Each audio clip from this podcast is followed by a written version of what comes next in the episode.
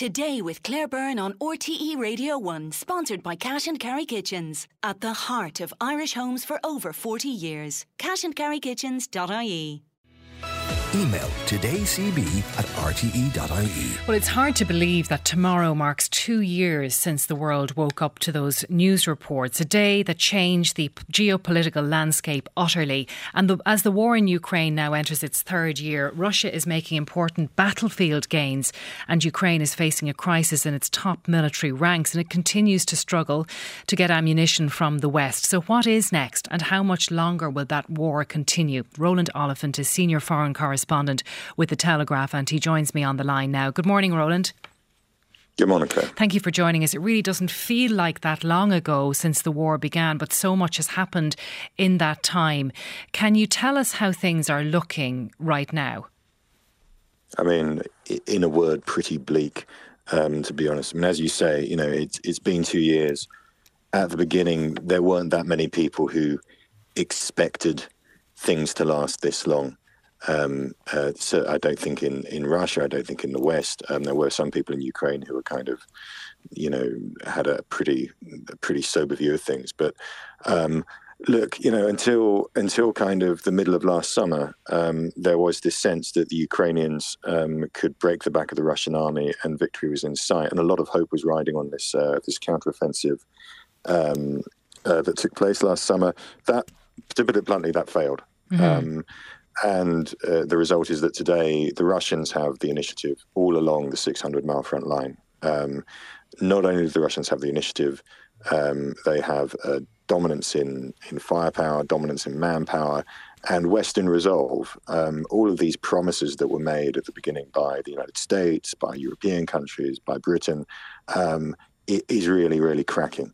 Um, so the, the, Americans are holding up um, there was debate in Congress, which is holding up the next tranche of uh, arms supplies for Ukraine. The result is that you know my colleague Colin Freeman has been um, reporting from Donbass. Now he's been talking to soldiers. Say, look, um, we have so few shells. We can see the Russians. I've got them in my sights. I can't fire at them, and we're reduced to choosing which village we're going to give up next. So it's it's kind of back to the walls time.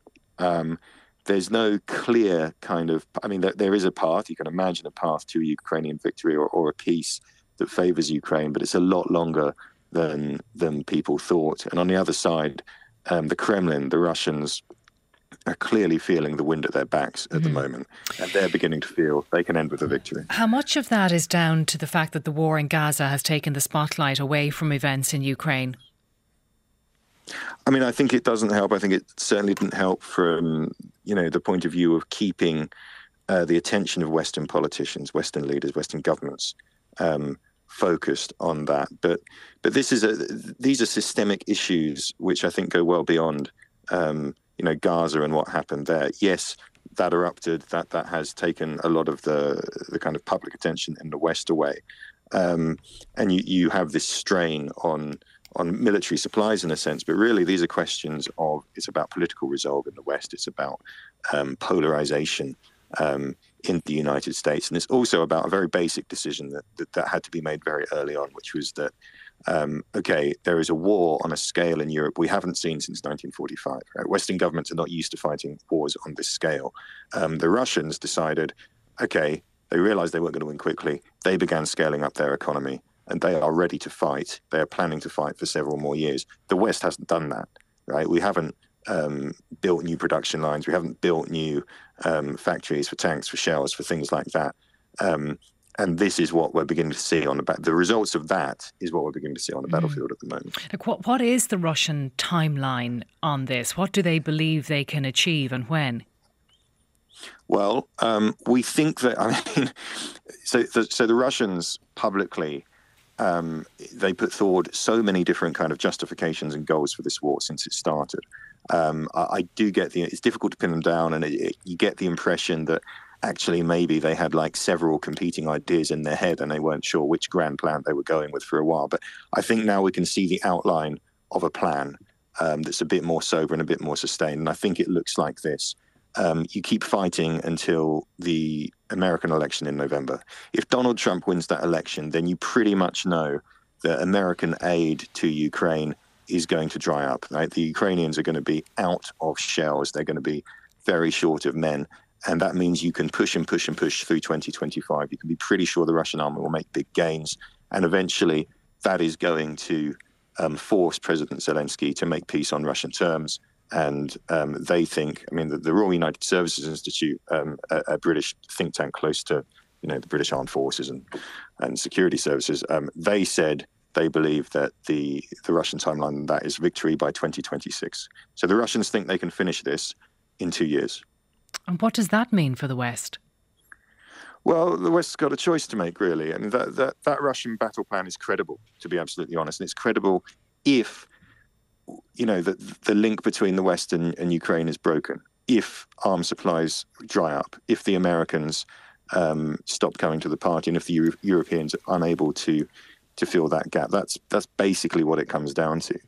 Um, so d- decisions have to be made um, in European capitals, and you can see these kinds of discussions um, in you know there's the Munich Security Conference this week. We've had um, we've had announcements from from Denmark and Sweden recently. Denmark said that okay, we're just going to give all our shells to Ukraine, that kind of thing. The Czechs are trying to galvanize an effort to just buy shells anywhere they can be found on the international market. This kind of thing. Um, if the West mobilizes its own kind of economy and, and gets its act together on the scale of effort that's needed for this, that Russian plan can be thwarted. Um, and, you know, the Ukrainians could go on a defensive for the next year. Um, but even then, you're looking at, you know, after the Ukrainians have been on the defensive, you're looking at 2025, 2026 for them to regain the initiative and seek for those new opportunities um, to force the Russians to peace on terms acceptable to Ukraine and the West. So I'm afraid we're in this for a long time. Well, it's uh, as you began by saying, uh, Roland, it is a bleak outlook on the two year anniversary of the Russian invasion of Ukraine. Thank you so much for your time. That's Roland Oliphant, Senior Foreign Correspondent with The Telegraph. Back after this. Text 51551 today with Claire Byrne on RTE Radio 1.